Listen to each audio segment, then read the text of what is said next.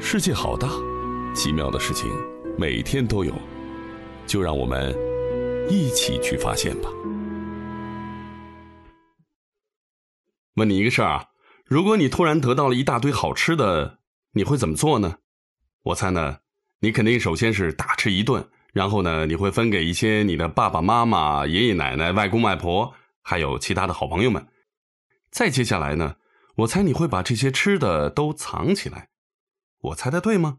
别不好意思啊，这一点呢都不奇怪，因为享受分享，然后收藏，每一个人都会这么做，尤其是最后的收藏那一步，连野生动物都会，因为野生动物的生活环境跟咱们人类不一样。咱们呢，要是觉得饿，家里呢又没有什么立即能吃的食物，到楼下的小卖部就能买到吃的，或者是干脆可以叫一个外卖来吃。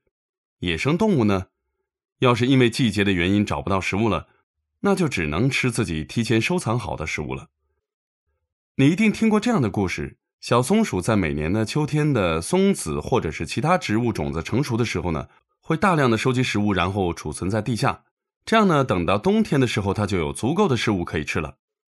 有的时候呢，它们储存了太多的种子，到开春都没有吃完，所以呢，有些多出来的或者是遗忘在角落的植物种子就会发芽，长出一棵新的植物。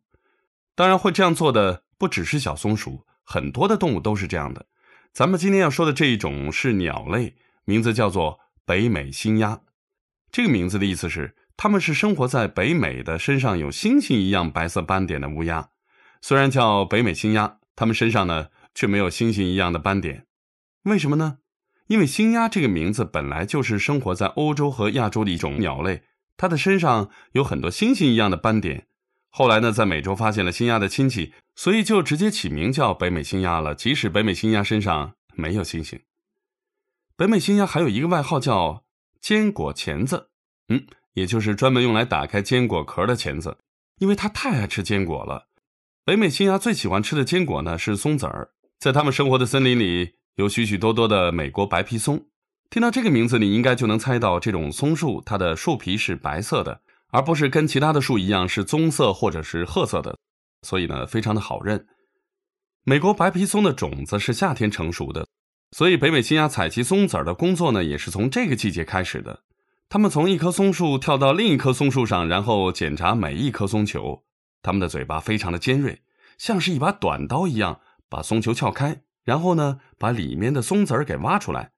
他们这样做的效率非常的高。有人统计过啊，只要一分钟的时间，一只北美新鸭就可以收集超过三十颗松子儿。用这么快的速度收集到的松子儿，并不会马上被吃掉，而是收集起来作为粮食储备。哎，等一下啊，北美新鸭是鸟啊，鸟类又没有手，它出门也不穿衣服，没办法把松子儿放在衣服的口袋里，又没有塑料袋儿，把松子儿放在塑料袋里。北美新鸭采集松子的速度这么快，那采集到了之后，它放哪儿呢？难道跟狗熊掰棒子一样，采一颗扔一颗？哼，北美新鸭当然不会学狗熊掰棒子，它们其实是把收集到的松子呢放在嘴里的。在北美新鸭的舌头下面有一个很大的由皮肤构成的口袋，口袋的伸缩性很好，可以放很多的东西。每次在收集松子的时候呢。北美新鸭总是把这个口袋呢塞得鼓鼓囊囊的。科学家呢对这个口袋进行过研究，他们很惊讶的发现，那个里面能放上差不多一百颗松子儿。最厉害的北美新鸭甚至可以放上一百五十颗。一百五十颗啊！以后你自己吃松子儿的时候可以试试看，一百五十颗松子儿堆在一起有多大一坨。北美新鸭还真是挺厉害的。等到嘴里存满了松子儿，北美新鸭就要找仓库把松子儿藏好了。他们有时候呢会在地面上啄啊啄啊啄出一个洞来，放几颗松子进去，然后呢把洞口用泥土盖好。有的时候呢会挑一块积着厚厚的落叶的地方，把几颗松子儿放在落叶底下。还有的时候呢会在树上找一个合适大小的树洞，把几颗松子儿塞进树洞里。每一处收藏地点，它都只放三五颗松子儿。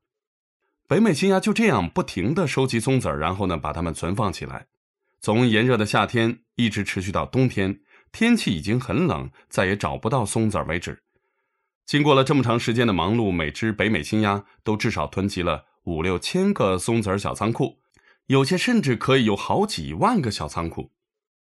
进入到十二月份以后，树上的松子呢，基本上已经被它们全部搜刮干净了。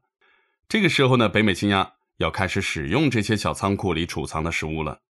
但是等一下，北美青鸭它是鸟，一只鸟建立了成千上万个小仓库，又不可能弄张纸画个藏宝图，那它怎么记得小仓库在哪儿呢？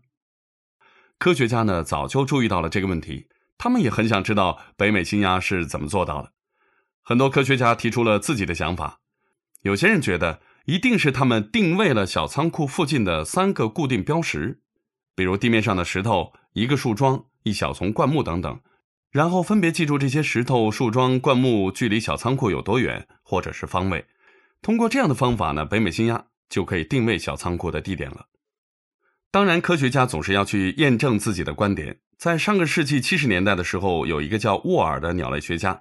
就去做了这样的一件事儿，他先观察北美新鸭储藏松子的行为，确定了一些小仓库的地点，然后呢，等北美新鸭离开之后，挪动小仓库附近的一些小石块，然后呢，在那里长期的蹲守观察，看藏松子的北美新鸭是否能找到原先的小仓库。果然呢，跟他原先预计的一模一样，那只北美新鸭回到这个地点时，真的找不到原先的仓库了。科学家这才终于确定。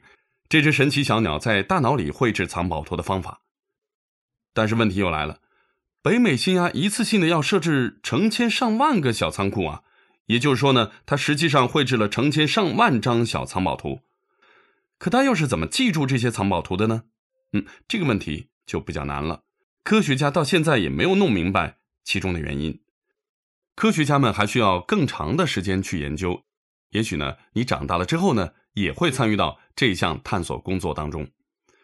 说到藏宝图，你有没有和父母玩过藏宝图的游戏呢？我教你一个简单的方法吧：你挑一件玩具藏在房间的某个地方，然后呢，在一张纸上画出寻找它的线索，再交给爸爸妈妈，看看他们是否能找到吧。这是一个很有意思的游戏，和你的爸爸妈妈一起玩玩看吧。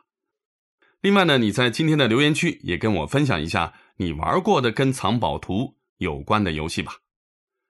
好了，总结一下今天我们学习到的三个知识点。第一个是北美星鸭为了储备过冬的粮食，会在舌头下面的口袋里大量储备松子儿，收集到一定的数量之后呢，再把松子儿埋藏到安全的地方。